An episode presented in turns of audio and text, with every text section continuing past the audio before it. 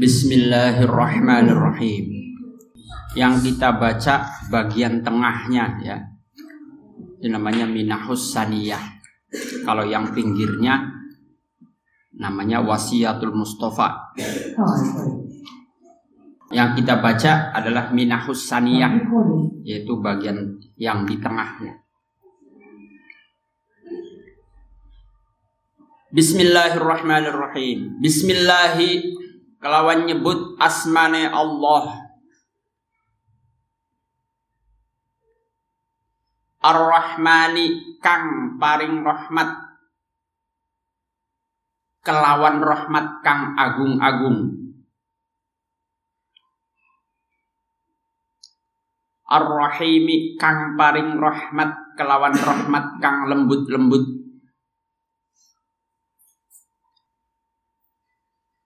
Itu salah satu makna dari Ar-Rahman dan Ar-Rahim. Ada juga kiai yang maknani Ar-Rahman dengan Ar-Rahmani kang paring rahmat ing dalam dunia lan akhirat. Ar-Rahimi kang paring rahmat ing dalam akhirat belaka. Ya, boleh kita pilih salah satunya. Jadi Ar-Rahman itu berbeda dengan Ar-Rahim. Kalau versi makna yang pertama tadi saya baca Ar-Rahman kang paring rahmat kelawan rahmat kang agung-agung. Agung itu yang besar. Allah memberi rahmat kita dengan memberi nikmat dan kasih sayangnya dengan nikmat-nikmat yang besar seperti kita diberi kesehatan, diberi kita diberi iman Islam, sehat.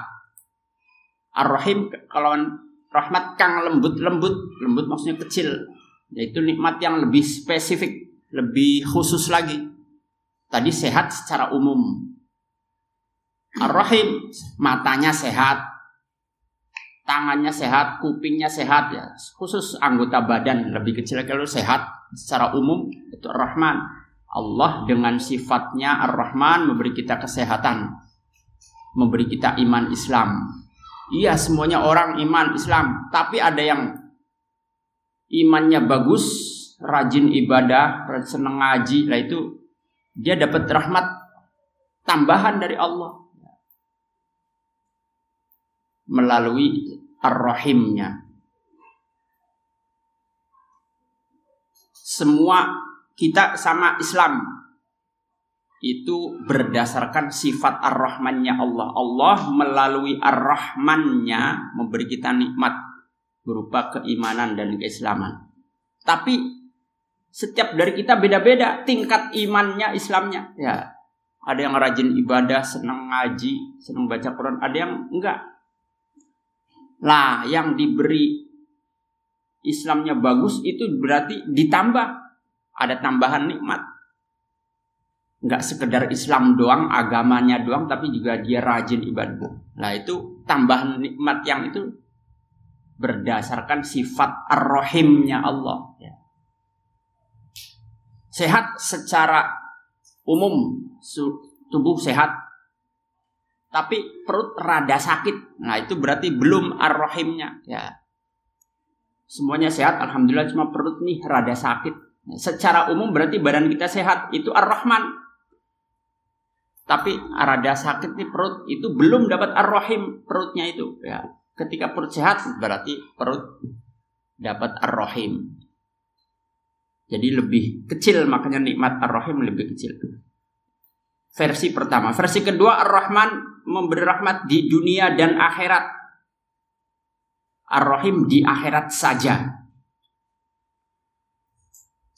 Dalam memberi nikmat berupa harta Allah itu nggak pilih-pilih semua dikasih orang Islam dikasih harta orang kafir juga dikasih harta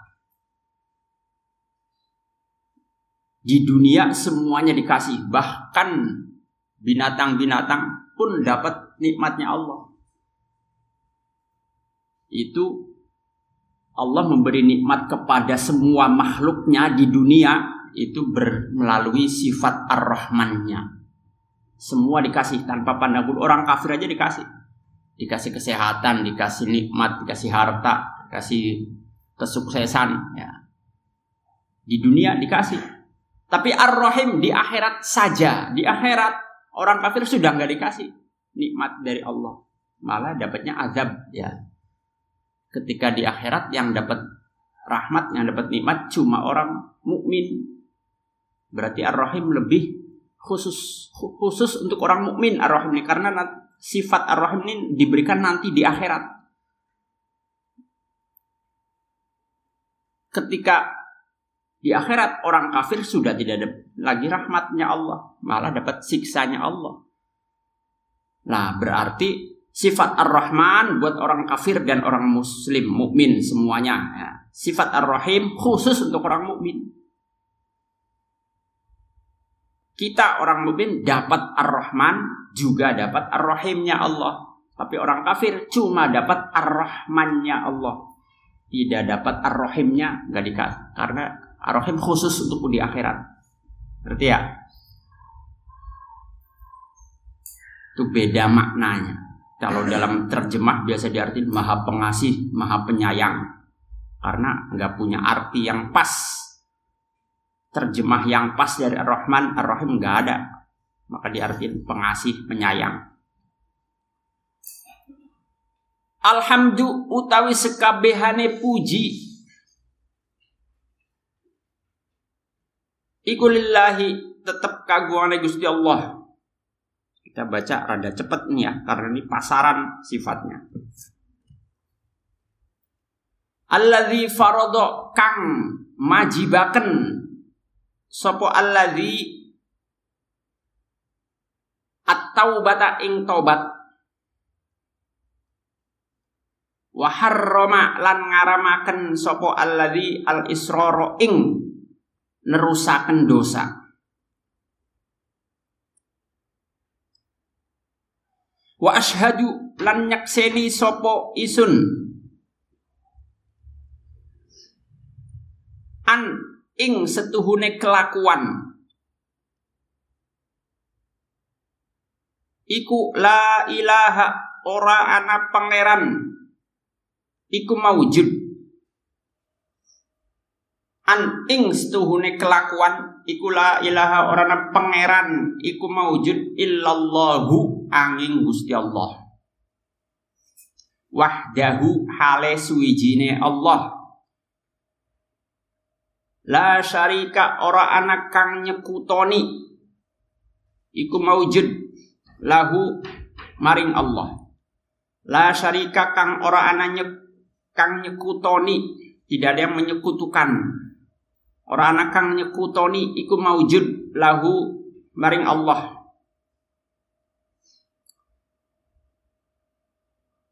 Kat katibul asari kang nyatet piro-piro labet. Katibul asari kang nyatet piro-piro labet. Wa ashadulan nyakseni sopo isun anna sayyidana astuhne bendara kita. Wa nabiyyana lan nabi kita Muhammadan. Rupane Nabi Muhammad iku abduhu kaulane Allah. Wa rasuluhu lan utusane Allah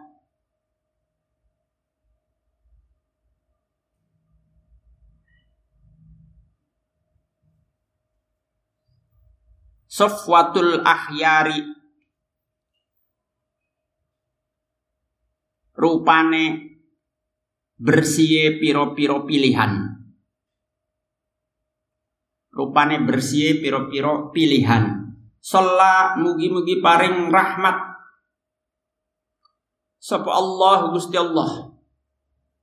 Sholla mugi-mugi paring rahmat. Sapa Allah Gusti Allah. Wasallamalan paring keselamatan sapa Allah alaihi ngatasé Kanjeng Nabi.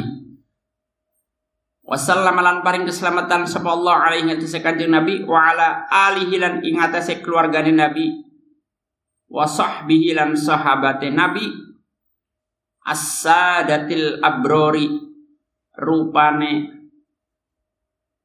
piro-piro pemimpin kang bagus-bagus.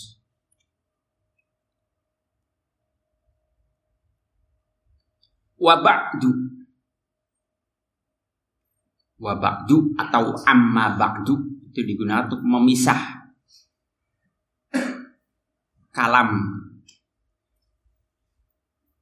Wa ba'du. Lan ing dalam sewise basmalah hamdalah solawat lan salam. Wa ba'du lan ing dalam sewise basmalah hamdalah salawat lan salam. Fahadza maka utawi iki kitab. Fahadza maka utawi iki kitab iku ta'likun catatan kaki. Ala wasiyatis syekhi ingatase wasiate syekh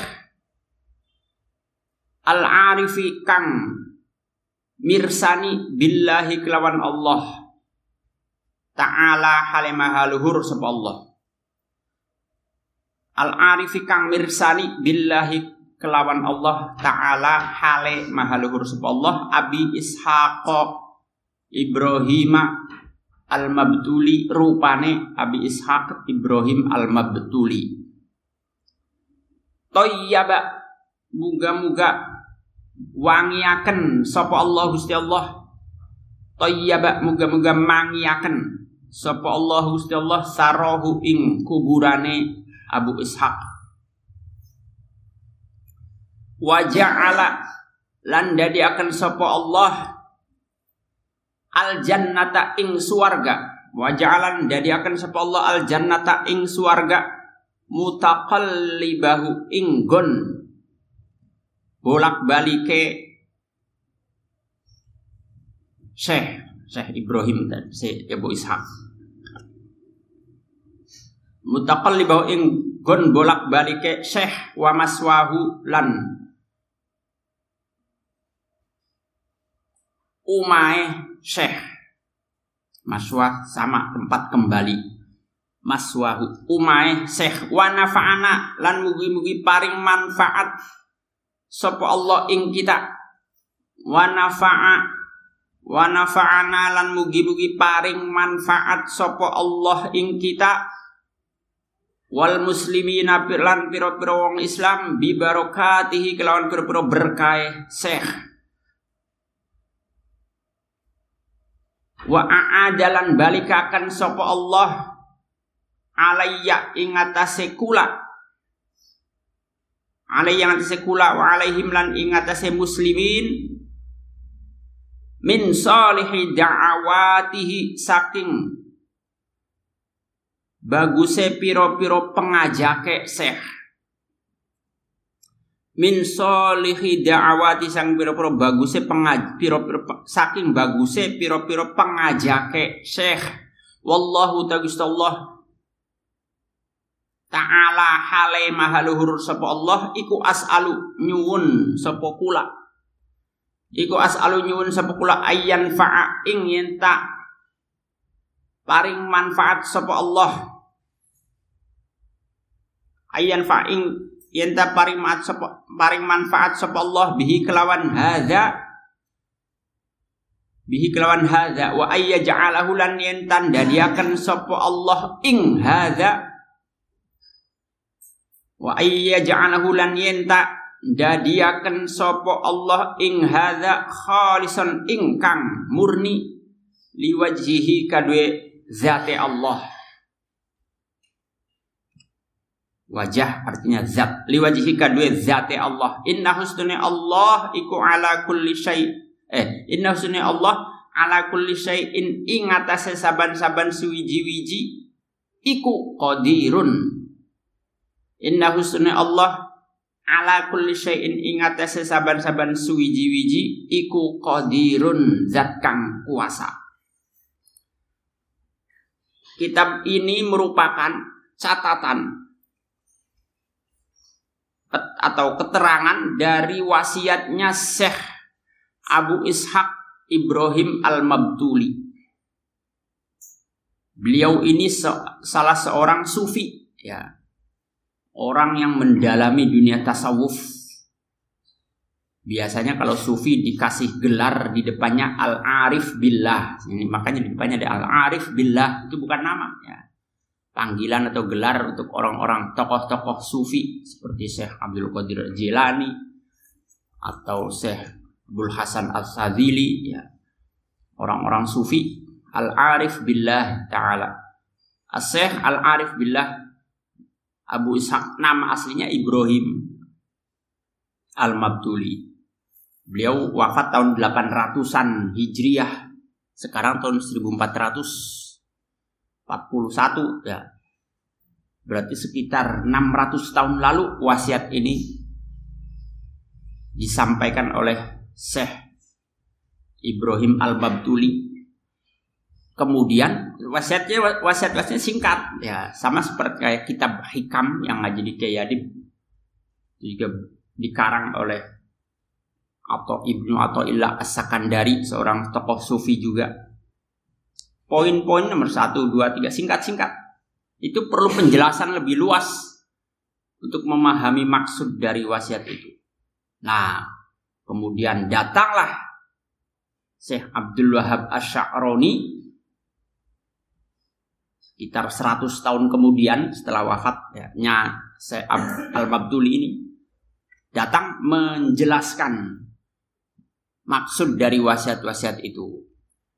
Kemudian kitabnya penjelasan dari wasiat itu disebut Minahus Saniyah alal wasiyah al mabtuliyah. Nah, mabtuli nisbat kepada syekhnya Ibrahim al Mabtuli. Kalau di pinggirnya wasiatul Mustafa li Ali, wasiatnya Nabi kepada Sayyidina Ali yang pinggirnya itu nggak ada kaitannya dengan bagian dalamnya. Pinggir sama dalam beda. Ya beda kitab.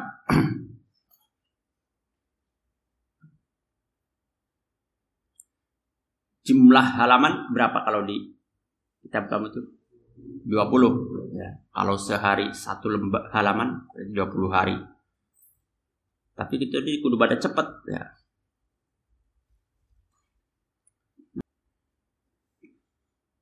Oh awalul wasiyati utawi kawitane wasiat. Ini wasiat pertama. Ya, jadi yang dalam kurung ini wasiatnya. Nanti selanjutnya penjelasannya.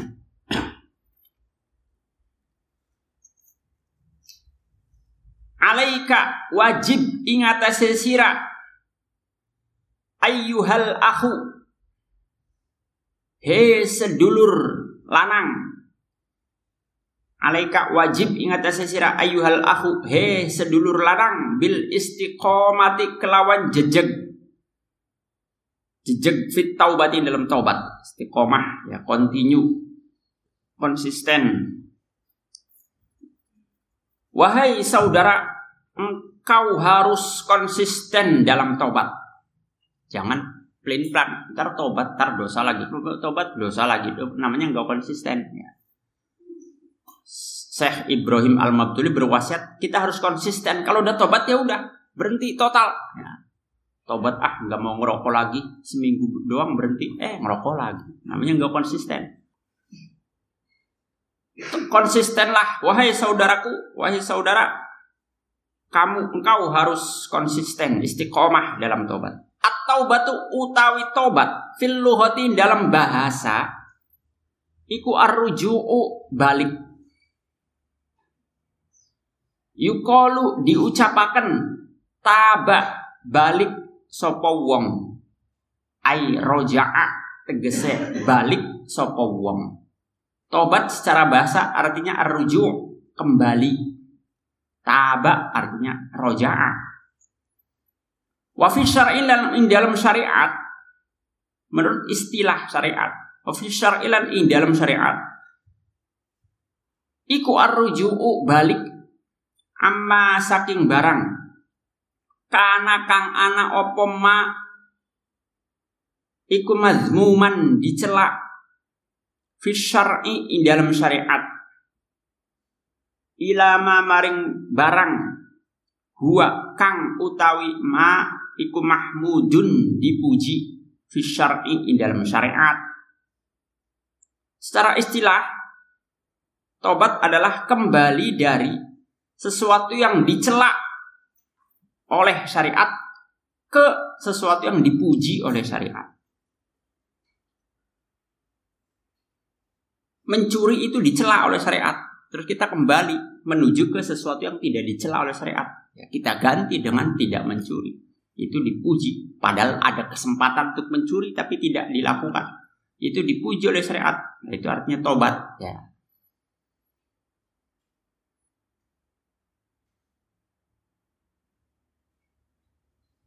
Berdosa itu dicela oleh syariat. Terus kita kembali melakukan sesuatu yang dipuji oleh syariat.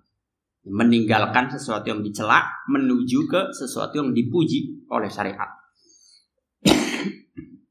Ukurannya syariat ya. Bukan dipuji oleh orang manusia. Kadang-kadang dipuji oleh manusia tapi dicela oleh syariat. Dicela atau di kadang-kadang dicela oleh orang tapi belum tentu dicela oleh agama oleh syariat biarpun orang mencela kalau menurut agama itu baik ya tidak dicela jadi ukurannya terpuji atau tidaknya adalah syariat. Jadi taubat adalah kembali dari sesuatu yang dicela oleh syariat menuju ke sesuatu yang dipuji oleh syariat. Walahalan iku kadue tobat bidayatun utawi kawitan wanihayatun lan katong. Ada permulaan, ada akhir maksudnya. Katong itu akhir. Bidayatun itu kawitan wanihayatun lan katong. Fa bidayatuha maka utawi kawitane taubat iku at-taubatu tobat minal kabairi saking piro-piro dosa gede. Summas soho iri kemudian piro-piro dosa cilik.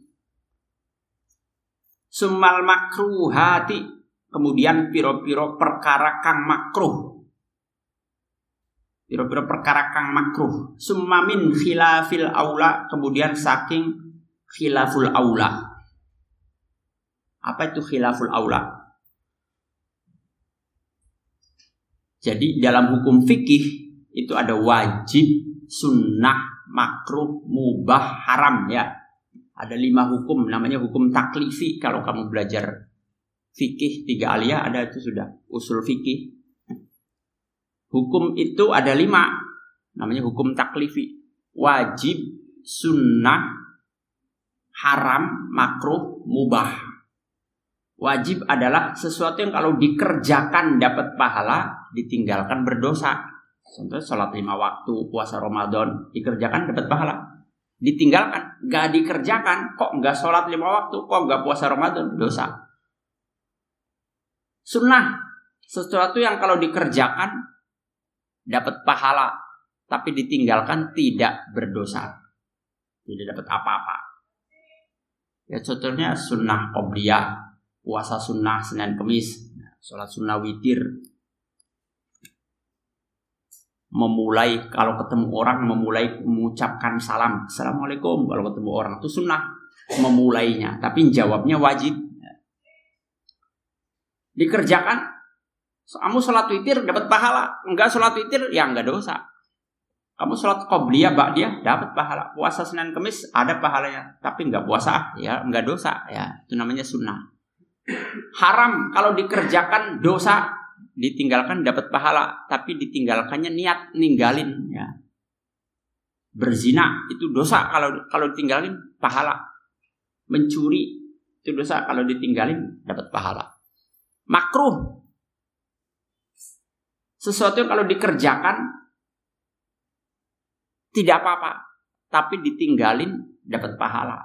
Jadi mendingan ditinggal makruh itu dapat pahala.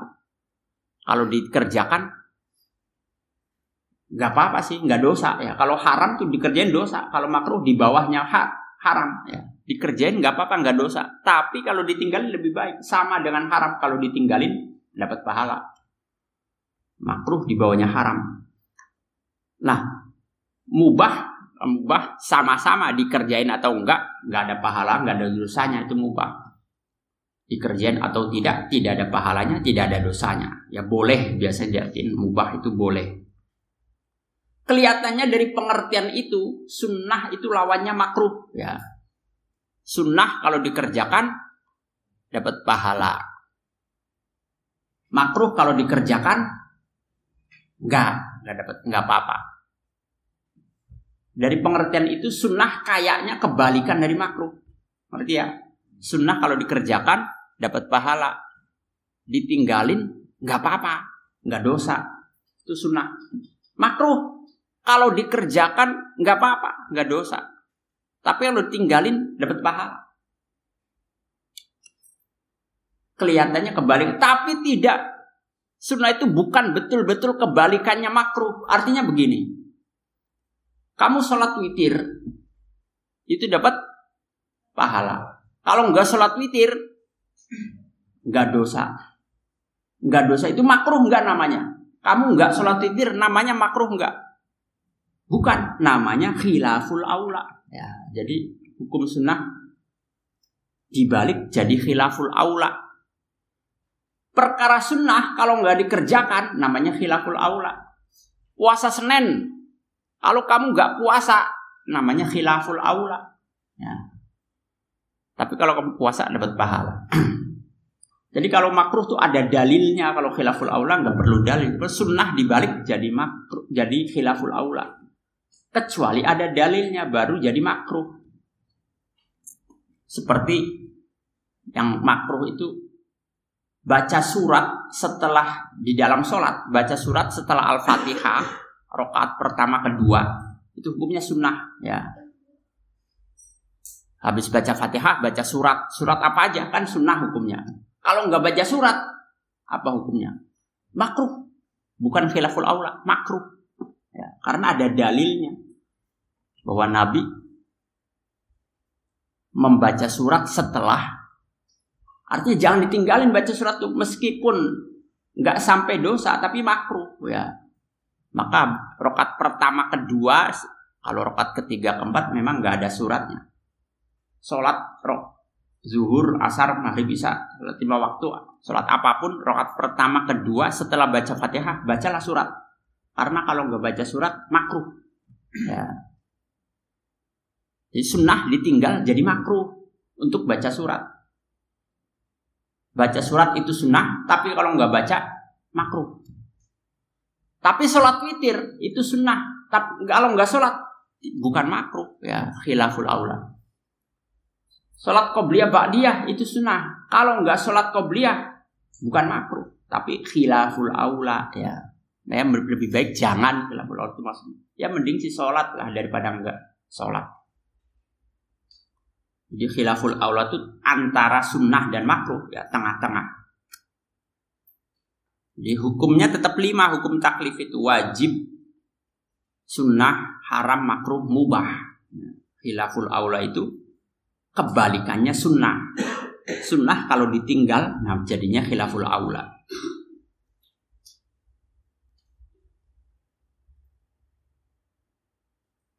Ngangkat tangan waktu takbir Allahu Akbar itu sunnah ya.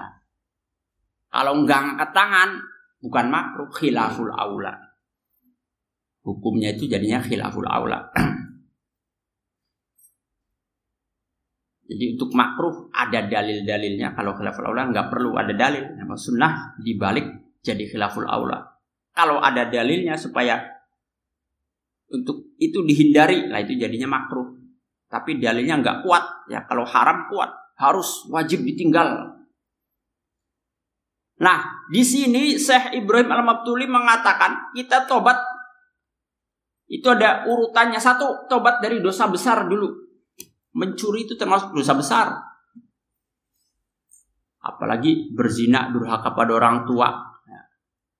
semua dosa besar kita tobat. Kemudian kalau sudah kita tobat dari dosa-dosa kecil Ya.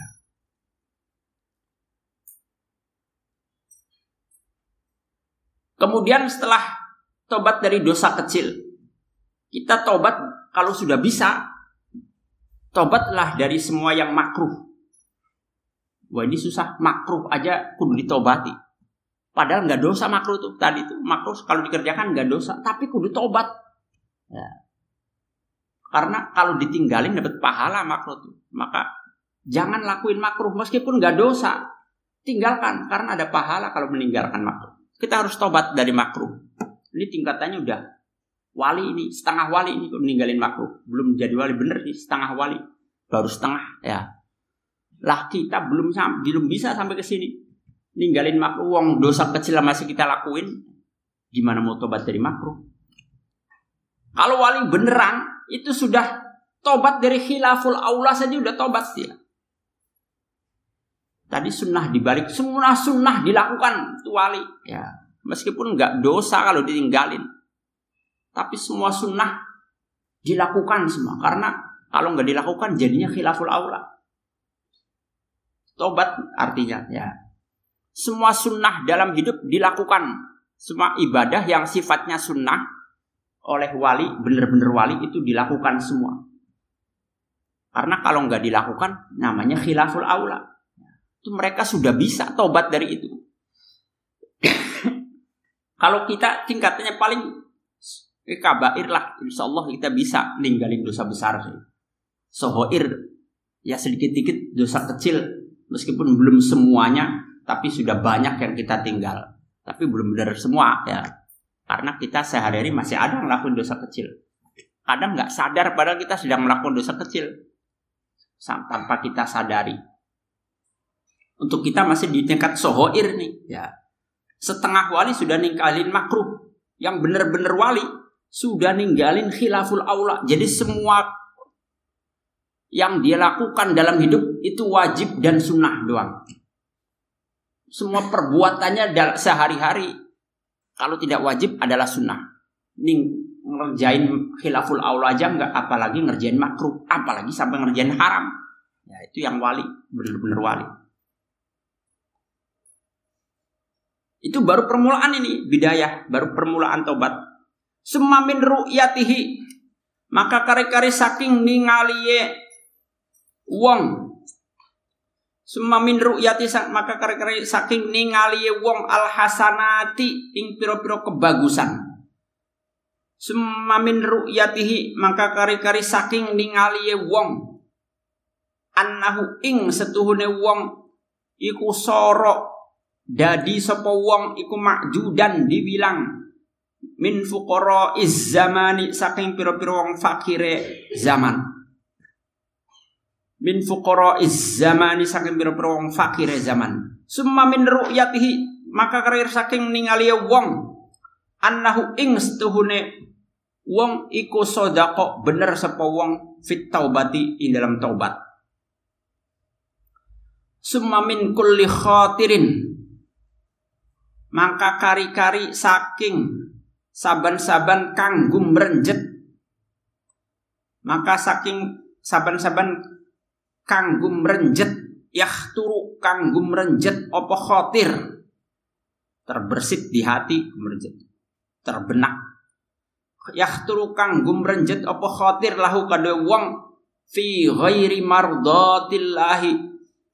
Ing dalam liyane ridhoe Allah taala halimah haluhur sapa Allah. Kemudian tobatlah dari ria ya maksudnya rukyati tadi nih ria dari berbuat baik.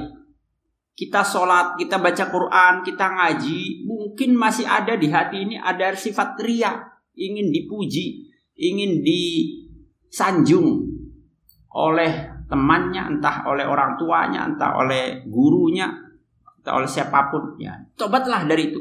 Tobatlah dari ria supaya dianggap dari orang fakir. Kita ini miskin ya. Tapi ingin dipuji. Oh hebat banget ya.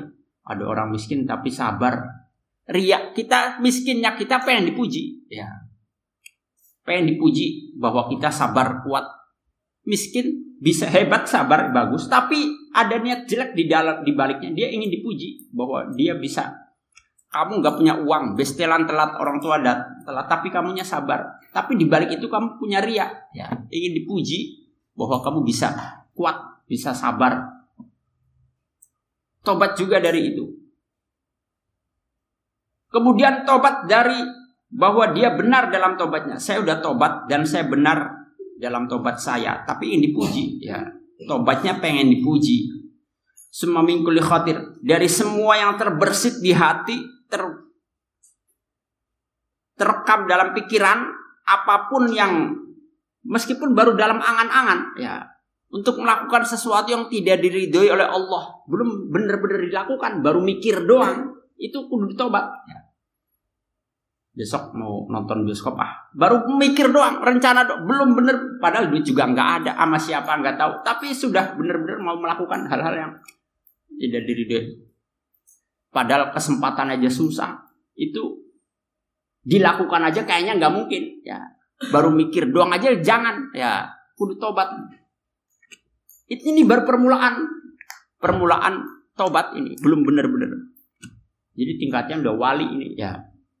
Makanya guru saya bilang, kayak Memun bilang, wali itu nggak ada yang ngerokok. Karena ngerokok itu paling nggak hukumnya makruh. Ya, sementara wali meninggalkan makruh. Meskipun tidak dosa, tapi tinggalkan dapat pahala. Makanya saya saya belum bisa jadi wali karena masih ngerokok. Susah. Malah guru saya bilang, masih mending kamu nggak ngerokok meskipun nggak rajin sholat sunnah daripada rajin sholat sunnah tapi masih merokok. Nah, waduh, tambah berat lagi itu. Ya. Sholat sunnah saya banyak seakan-akan masih kalah sama hilang gara-gara saya ngerokok. Masih mending nggak ngerokok meskipun nggak rajin sholat sunnah. Itu versi guru saya kayak Memun. Ya, karena Kalaupun itu makruh nggak haram, apalagi kalau itu haram, ya tergantung keadaannya. Kalau buat ibu-ibu lagi hamil ya jelas haram, karena itu jelas membahayakan. Lagi hamil merokok, maka makruh ditinggal wali itu. Ini baru permulaan ini, belum benar-benar tobat yang puncak Nah ini wa amma nihayatuha anak utawi kato getobat wa amma nihayatuha lan anapun utawi kato getobat iku fattaubatu mangka tobat kullama ghafala. Sumangsane lali sapa wong. Sumangsane lali sapa wong ang suhu saking penyaksiane pangerane wong. Ta'ala hale mahaluhur sapa rob terfata ainin kelawan sekedepan mata kelawan sekedepan mata sekejap mata. Sekedip saja sekedepan sekejap mata saja lupa bahwa Allah sedang menyaksikan dia. Itu wali sudah kita tobat. Sebentar aja lupa kita harus sadar bahwa Allah tuh ngelihat kita. Ya sadar harus sadar bahwa Allah tuh menyaksiin kita. Kita lagi apa di mana kapan pun di mana pun dalam keadaan apa pun Allah selalu mengawasi kita ya, harus sadar itu lupa sebentar aja sedetik aja itu orang kudu tobat sementara kita kalau lagi asik ngobrol eh, lupa Allah tuh lagi nyaksiin ya, enak aja ngobrolin ngomongin orang padahal Allah lagi ngawasin kita lagi berbuat dosa padahal Allah lagi ngawasin. Lupa padahal Allah lagi ngawasin. Berjam-jam kita berbuat dosa. Nggak pernah sadar. ya Itu kalau wali sekejap mata saja lupa. Iya, ya Allah, saya lupa tadi bahwa Allah lagi nyaksiin saya. Tobat, ya Allah, maafkan saya, ampuni saya. Saya sempat melupakan bahwa engkau sedang menyaksikan, sedang melihatku saat ini. Itu puncaknya, ya, puncaknya tobat. Ini jelas wali yang kayak begini nih. Jadi setiap langkahnya wali ke mana pun dia berjalan, di mana pun dia berada, dia selalu sadar bahwa Allah sedang mengawasi dia. Ya. Di hatinya selalu sadar, diawasi terus oleh Allah. Maka ke mana-mana mau dosanya nggak enak, kalau Allah lagi ngeliat ya. Mau ganti baju aja malu karena Allah mengawasi. Ya, makanya Sayyidina Ali dikatakan bahwa beliau tidak pernah melihat kemaluannya sendiri. Sayyidina Ali. Karena itu diberi gelar karramallahu wajah. Itu salah satu alasan kenapa yang lain radhiyallahu an kalau Ali karramallahu wajah. Salah satunya yang mengatakan karena Sayyidina Ali tidak pernah melihat kubul duburnya sendiri. Kubul duburnya sendiri aja nggak pernah lihat apalagi punya orang. Ya. Nggak malu Allah lagi ngawasin ya meskipun nggak ada orang di sana tapi Allah mengawasin ya, karena itu Sayyidina Ali malu untuk melihat kemaluannya sendiri. Uang ada Allah mengawasi. Itu sudah wali ya. Kita dilihat orang tua aja, orang tua ngawasin kamu full 24 jam. Jangan 24 jam deh. 12 jam setengah dari hari itu diawasi terus orang tua itu gak enak hidupnya. Ah, bapak ngapain sih ngikutin saya terus? Kamu ke mana diikuti? Mau ke mana? Mau ke teman? Ikut. Bapak ngapain sih? Saya mau belajar bersama, nggak apa-apa. Bapak ikut. Kamu bener nggak belajar di sana? Bapak enggak mengganggu, bapak lihat doang, nggak enak. Bapaknya ikut terus cuma ngeliatin doang. Mau ke mana lagi? Mau ikut. Bapaknya ikut mulu. Ya. Ribet hidup. Kok diikutin terus? Akhirnya kita nggak bisa berbuat apa-apa. Ya karena selalu diawasi orang tua. Itu belum 24 jam. Sedangkan Allah full 24 jam, full seminggu, sebulan, setahun, selama hidup kita selalu ngawasi, tidak pernah lengah. Lupa sekejap saja bahwa Allah setengah mengawasi kita, lah itu kita harus tobat. Ya. Wa dzakara nutur sepal muhaqqiquna pira-pira wong kang ahli tahqiq sepal muhaqqiquna pira-pira kang ahli tahqiq ahli tahqiq itu peneliti, peneliti. min ahli toriki saking ahline dalan. Min ahli toriki sing ahline dalan annaman ing setuhune wong nadima kang getun. Sapa man ala dzambihi ngatasé dosa man wa tarofalan ngaku sapa man bihi kelawan dzambihi faqad sahhat maka teman-teman sah apa taubatuhu taubate man. Li Allah karena setuhune Allah Ta'ala hale mahaluhur Nanti kalau ketemu Ta'ala maknanya sama ya. Hale Hale mahaluhur Sapa Allah. Iku lam yakussa ora nyritakaken sapa Allah Orang nyeritakan sapa Allah alaina yang atas kita fi taubati abina in dalam taubati bapak kita. As-Sayyidi Adam rupane Sayyid Adam. Alaihi iku yang atas Nabi Adam. As-salatu utawi rahmat wassalamu lan keselamatan. Illal i'tirafa angin ngaku illal i'tirafa angin ngaku wan nadmalan getun. Falau kana maka lamun anak iku sama ya bukan summa iku sama ing dalam kono panggonan opo amrun perkara zaidun kang tambah lakossohu maka yak yakti nyerita akan sapa Allah ing amr laqassahu mangka yakti nyerita akan sapa Allah ing amr alaina ing atase kita. Wa qaulul ulama'i utawi dawe ulama anna min syartit taubati setuhune saking syaratit taubat Setune saking syarat tobat iku al ikla'u nyabut. Wal azmu lan neja. Allah yang udah ingin te ora balik. Sopo abed sopo man. Allah yang udah ingin te ora balik sopo man. Iku innama akhuzuhu ang pestine ngalap sopo ulama ing syarat iku innama akhadhuhu angkusne ngalap sapa ulama ing syarat bitoriqil istinbati kelawan dalan istinbat. Izin nadimu karena utawi wong kang getun ala syai'in ingate sesuwiji-wiji iku min lawazimihi saking piro-piro tetepe nadim al ikla'u utawi nyabut wal azmu lan neja alla ya'uda ing yen ora balik sopo nadim.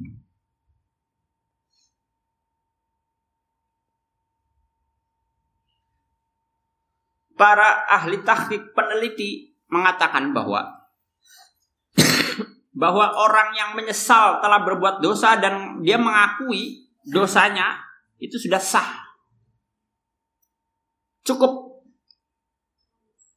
Sementara ulama itu mengatakan syarat taubat itu tiga ya. Satu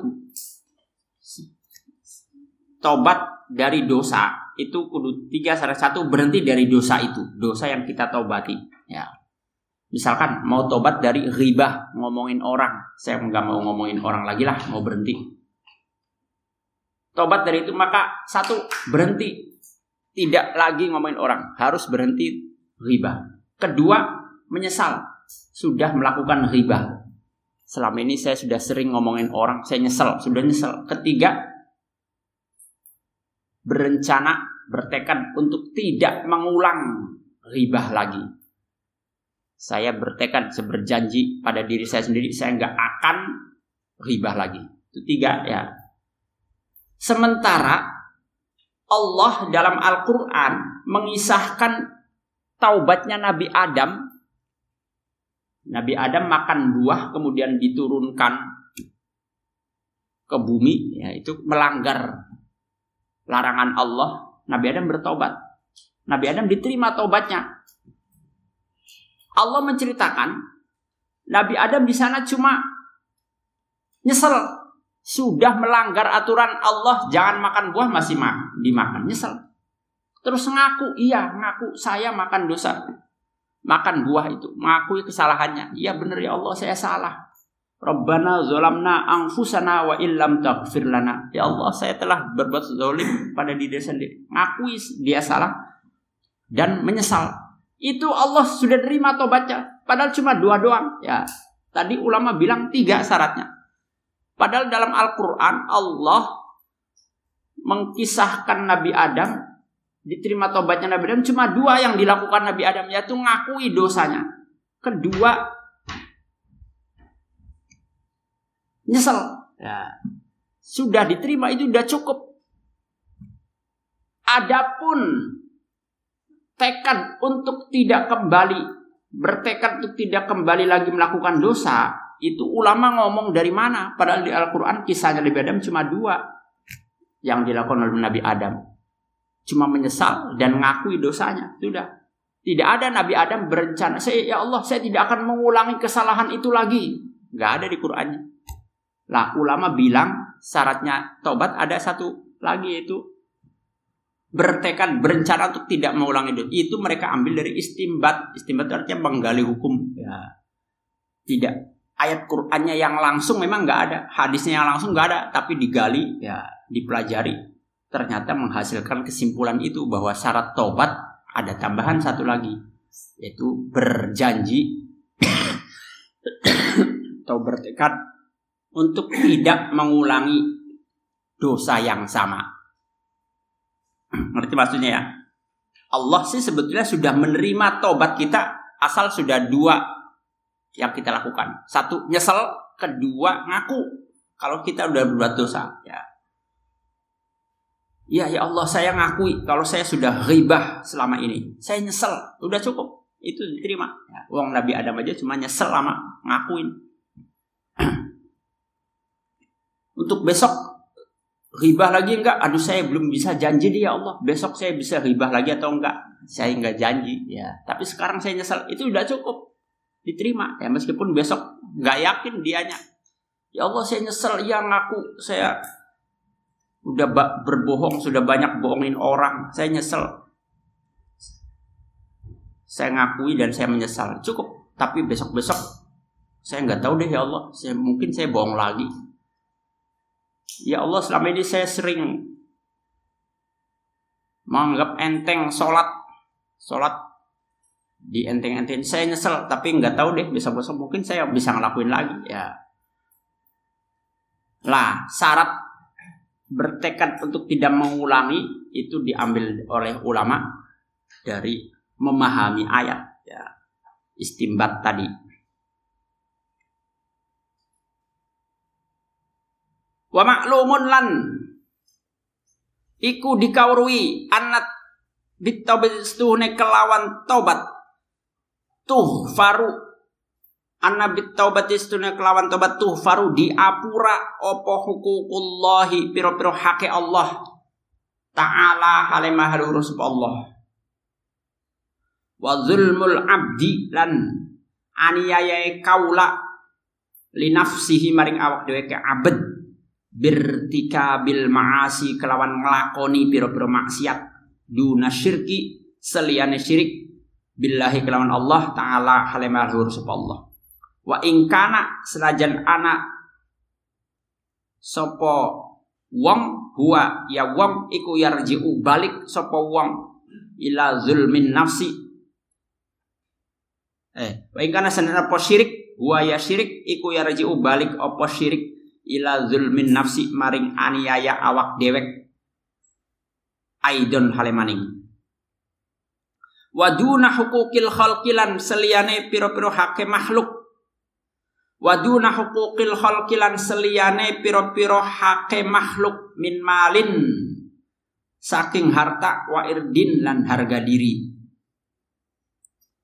Wa sayakti lan bakal teka popol kalamu pembicaraan alaihima ing atase mal lan irdin. Insya Allah insya lamun kersa. Sapa Allah Gusti Allah taala halimah luhur sapa Allah. Tuh tulisan insya Allah nun sama shin dipisah. In spasi sya'a ada orang santri nulis insya Allah nun sama shin disambung. Salah Wa bada alan ngawiti sapa asyikhu syekh bitaubati kelawan taubat li annaha karena sunat taubat iku asasun dasar. Likul lima komin kadue saban-saban panggonan. Ya tarqa kang munggah.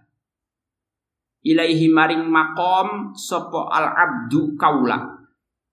Hatta yamuta sehingga mati sopo abd kenapa Syekh Ibrahim Al-Mabtuli memulai nasihatnya dengan taubat karena tobat adalah dasar setiap makom.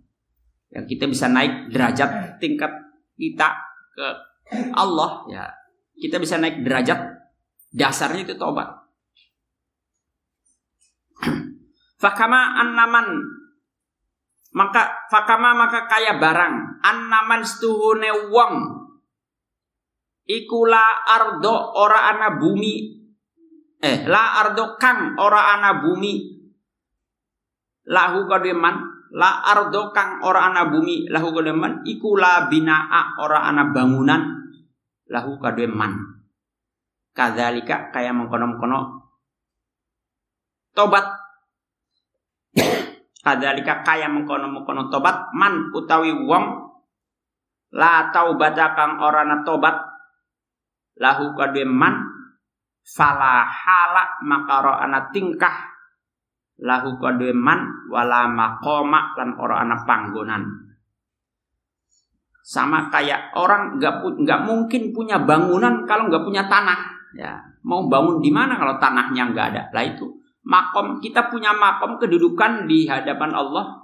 Mau kita punya kedudukan di mana? Wong dasarnya nggak punya. Dasarnya adalah tobat ya. bangunan dasarnya adalah tanah. Makom kita kepada Allah dasarnya adalah tobat Wa min kalamihim lan saking ucapane ulama man utawi sapane wong iku ahkama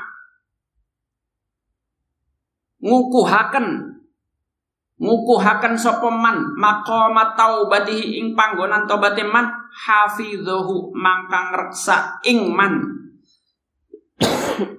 Sapa Allah Allah taala hale mahaluhur sapa Allah min sairis syawaibi saking sekarine piro-piro campuran allati fil a'mali kang ing dalam piro-piro amal. Fahiyya makautawi tobat iku nadhiru maqamiz zuhdi sepadane panggonane zuhud fid dunya ing dalam dunia yahfadhu mereksa ing zuhud sapa sahibu wong kang duwe zuhud? Min irima saking sekarine barang. Yahjubu kang ngalingi apa ma anil haqqi saking Gusti Allah taala halimah lurus sapa Allah? Al haq maksudnya Allah. Anil haqqi saking Allah taala halimah luhur sapa Allah.